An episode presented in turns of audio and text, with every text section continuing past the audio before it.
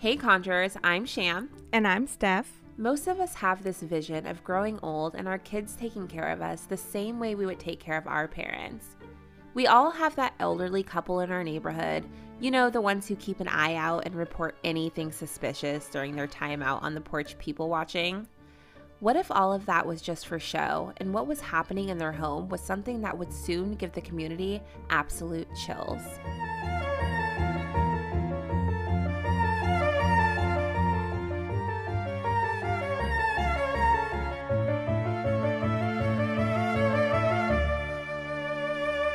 In the summer of 1965 in Houston, Texas, police were dispatched to a home of an elderly couple named Fred and Edwina Rogers.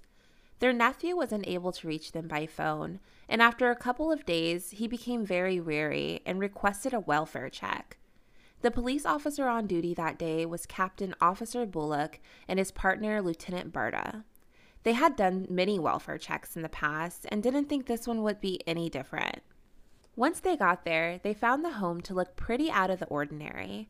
According to Officer Bullock, there were flower pots stacked against the door, making it difficult to get in. The police became immediately aware that someone had intentions of making the entry into the home a challenge and something was terribly wrong. They finally got inside after clearing the pots and they decided to split up and clear the house. Bullock headed towards the kitchen while Barta immediately started searching the rest of the home in hopes of making contact with one of the Rogers. Oh, yeah, super suspicious from the start.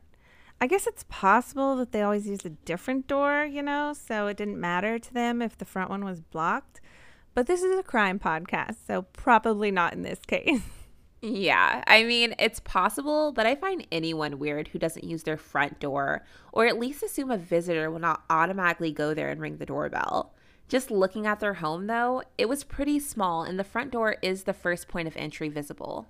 Okay, so is anything weird inside the house? When Bullock reached the kitchen, fear came over him, and he would later explain that the hairs on his arms stood up in that moment.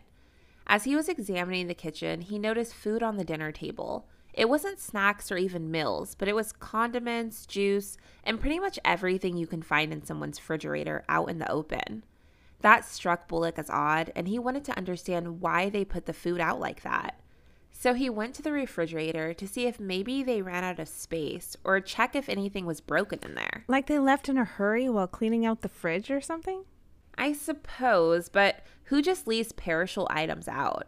Like, I would understand if it was a cabinet with canned foods or seasonings, but the average person knows that they will spoil all their food if they leave out anything from the refrigerator. I mean, you don't get any warning when you're about to be abducted by aliens, man. Right?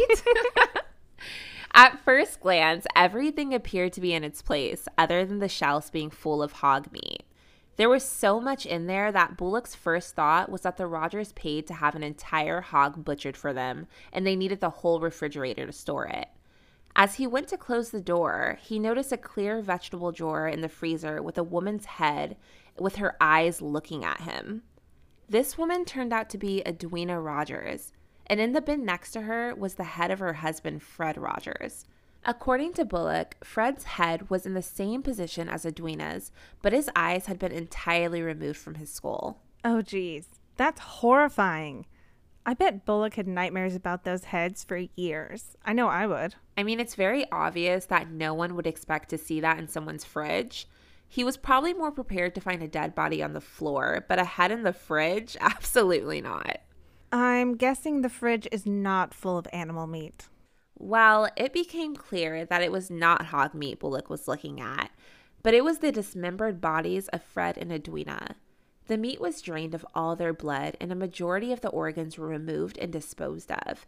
It was clear that the couple was dead and had been murdered, so Bullock and his partner called the coroner out to collect the remains. According to the coroner's report, the Rogers were murdered three days prior to the discovery of their bodies, which would have been on Father's Day on June 20th. Happy Father's Day. I mean, that's so messed up. I mean, what a gift, right? I just get my dad scratchets and wine. This is what I call being over the top. Not what he was hoping for, I'm sure. Okay, let's talk evidence. It was clear to investigators that the house had been deep cleaned. The house had been scrubbed and the smell of bleach was very potent. There wasn't any visible blood.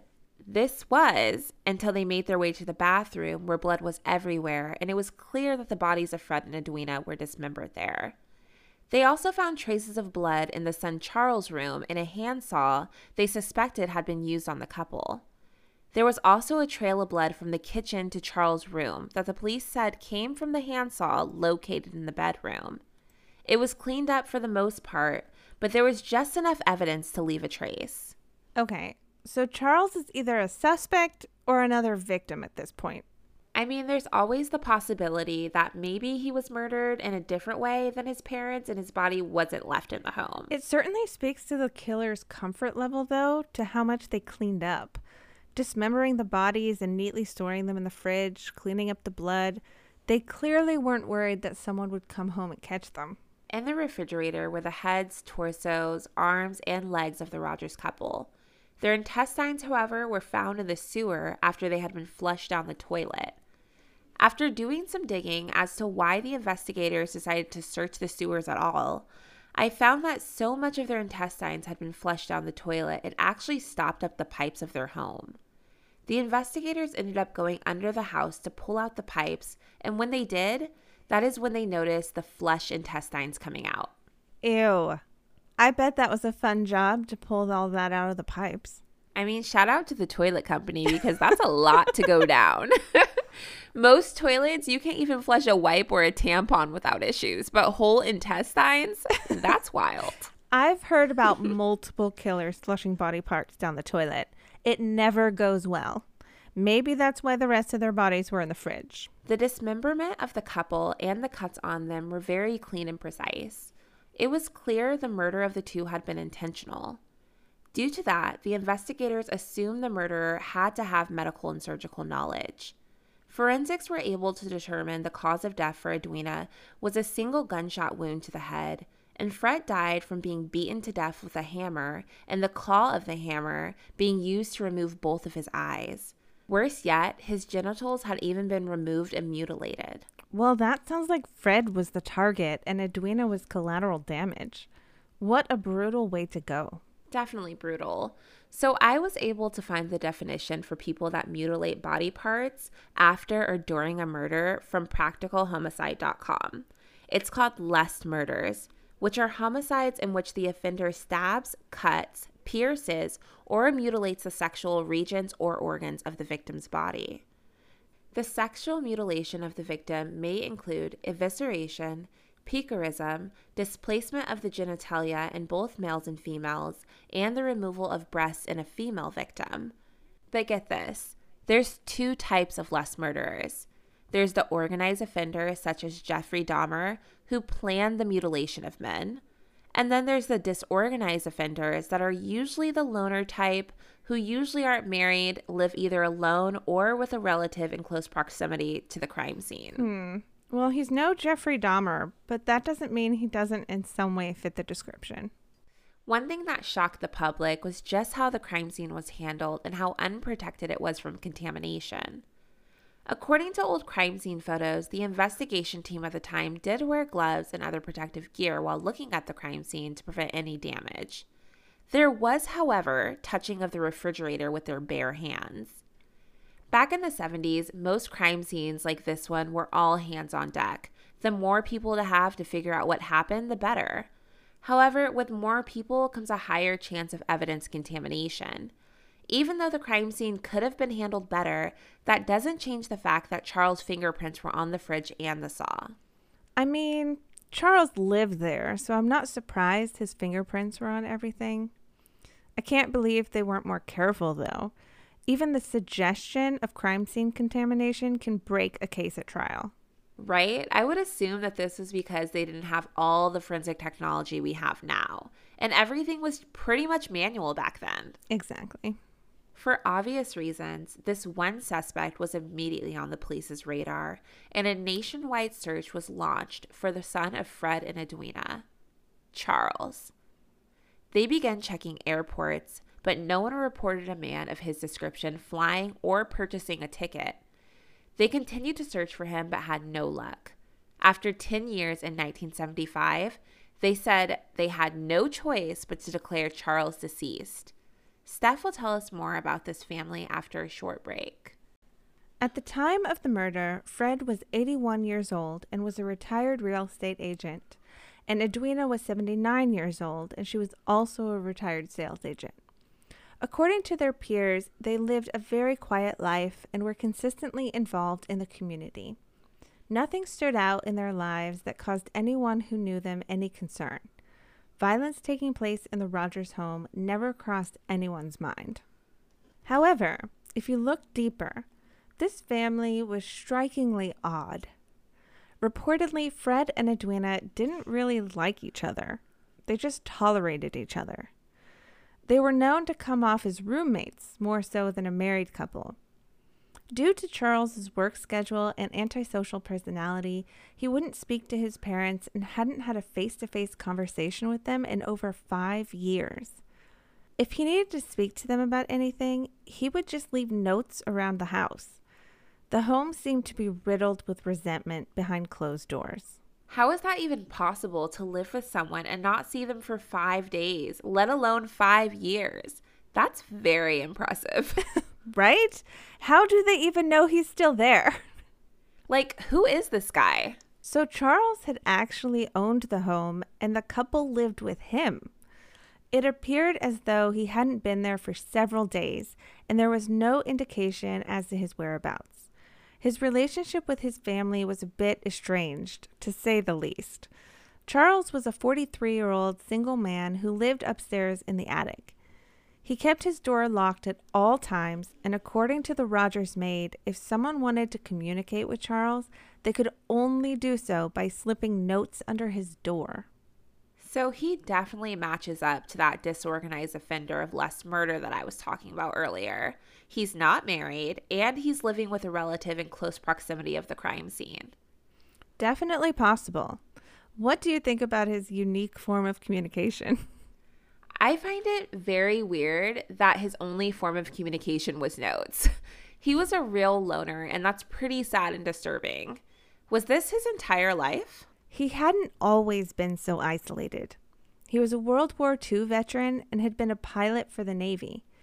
He was known as a very intellectual guy, speaking seven languages, and had graduated with his bachelor's degree in nuclear physics. A majority of his career, he had worked for the Shell Oil Company. His job was helping them determine where the safest points were to drill oil. In the military, his service was working in Navy intelligence. At one point, he was even a spy. This would later cause conspiracy theories regarding the skills he learned in the military being put into play in his own life at home. Charles would leave the house almost every day, telling his family it was for business and often wouldn't return until his parents were asleep.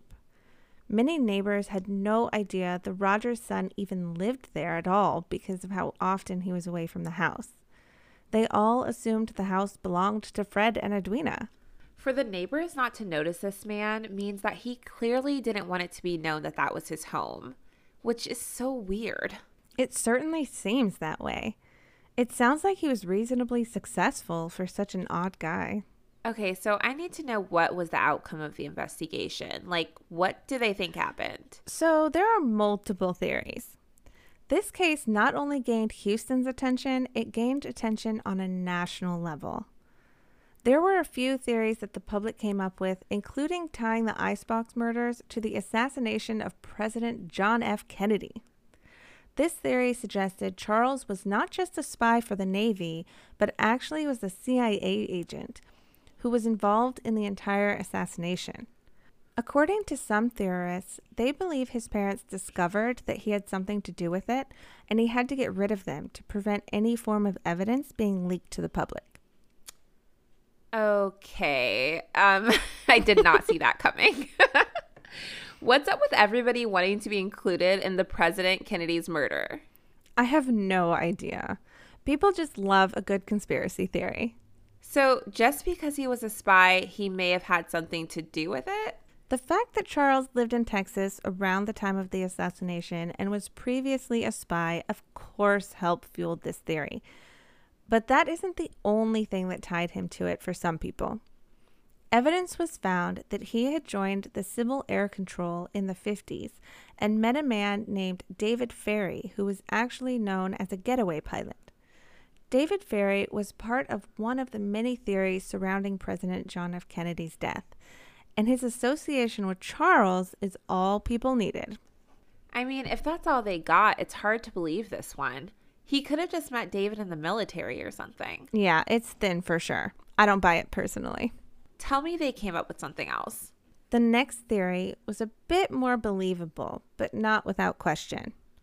This one did hold Charles 100% responsible for slaughtering his parents, but it also made him a victim. According to a book called The Icebox Murders, he was the victim of years of abuse and manipulation at the hands of Fred and Edwina. The book suggests he grew up in a home where he was exposed to alcohol fueled emotional and physical abuse. This included ruining his life financially by doing things like taking out loans in his name he wasn't aware of. There was evidence that both Fred and Edwina had been forging Charles's name on deeds and Fred's financial debts. Fred had a history of a gambling problem, which resulted in a lot of debt. In the book, the author states that eventually Charles couldn't take it anymore and snapped. This also explains why Fred's death was brutal and Edwina's was quick and painless. Charles likely had a lot of anger built up when it came to Fred and decided to take his mother's life in a painless way. Well, that's one way for someone to build a ton of resentment and hate towards a family member. It's one thing that Fred may have ruined his own life with all these bad habits, but to ruin your child and to continue doing that to them as an adult means Charles likely always felt like that little abused boy. Yeah, some parents, huh? This theory isn't uncommon, so definitely possible. That had to take a huge toll on Charles' mental and emotional health. Yeah, so Charles's increasing antisocial behavior suggests there's a possibility that he could have had PTSD from his days in the military and his mental health was declining.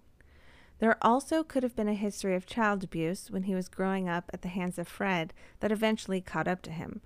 With PTSD, abuse, and financial harm, this was a recipe for disaster. Oh, definitely. And if he was avoiding them for five years, and who knows how much they talked before, he was definitely just sitting on those feelings. The American Psychiatric Association says this about PTSD. People with PTSD have intense, disturbing thoughts and feelings related to their experiences that last long after the traumatic event has ended. They may relive the events through flashbacks or nightmares. They may feel sadness, fear, or anger, and they may feel detached or estranged from other people. People with PTSD may avoid situations or people that remind them of the traumatic event and they may have strong negative reactions to something as ordinary as a loud noise or an accidental touch. While PTSD is a very real thing that should always be considered. Any other theories? The final theory is that Charles was actually murdered five years prior to the death of his parents, and the murderer slept in the house at night. Due to him being a spy, this theory could mean someone had it out for Charles and killed him and his parents. This would explain why Edwina hadn't had a face to face interaction with her son in over five years, and why he only communicated with his parents by leaving notes around the house. The theory suggests the same guy that killed Charles was discovered by one of the Rogers, and that led to their deaths. However, most find this hard to believe based on the way the Rogers were murdered. If it was someone other than Charles, why weren't both parents murdered the same way? The additional mutilation of Fred suggests it was very personal. Okay, as weird as this sounds, this theory was the one I can believe. It's so creepy and would make for an amazing scary movie, but like why would he be leaving notes around the house to communicate and never show his face for 5 whole years? This theory totally got me too. I know it's crazy and out there, but so is only communicating via notes pushed under the door. If you don't see who you're talking to, it could literally be anyone in that room. Like anyone. This person could have studied Charles, Fred, and Edwina, and for whatever reason murdered Charles and took his place. And We discussed at length on episode 13 how Bob Berdella viciously tortured and mutilated people he barely knew for his own sick enjoyment. It looks personal because of the savage mutilation, but some people are just sick. Right. So here's a tip for our conjurers. If there's a guest in your home you haven't seen in more than a week, but they are still obviously coming and going, just set up a camera or stay up and wait for them to pull up because people are crazy. That's a great tip. The Rogers had no known enemies and no one that wished them harm. The only suspect to this day is their son Charles, given all the evidence being connected to him. The home of the Rogers, located on 1815 Driscoll Street, was put on probate but was torn down in 1972. What's probate? Oh, uh, yeah, I had to look it up too. A home is sold in probate court when someone dies without willing their property to anyone. When that happens, the state takes over and administers the property sale. Okay. So, any word on Charles? It has been over 55 years, and the whereabouts of Charles still remains a mystery. There have been alleged sightings for Charles outside of America.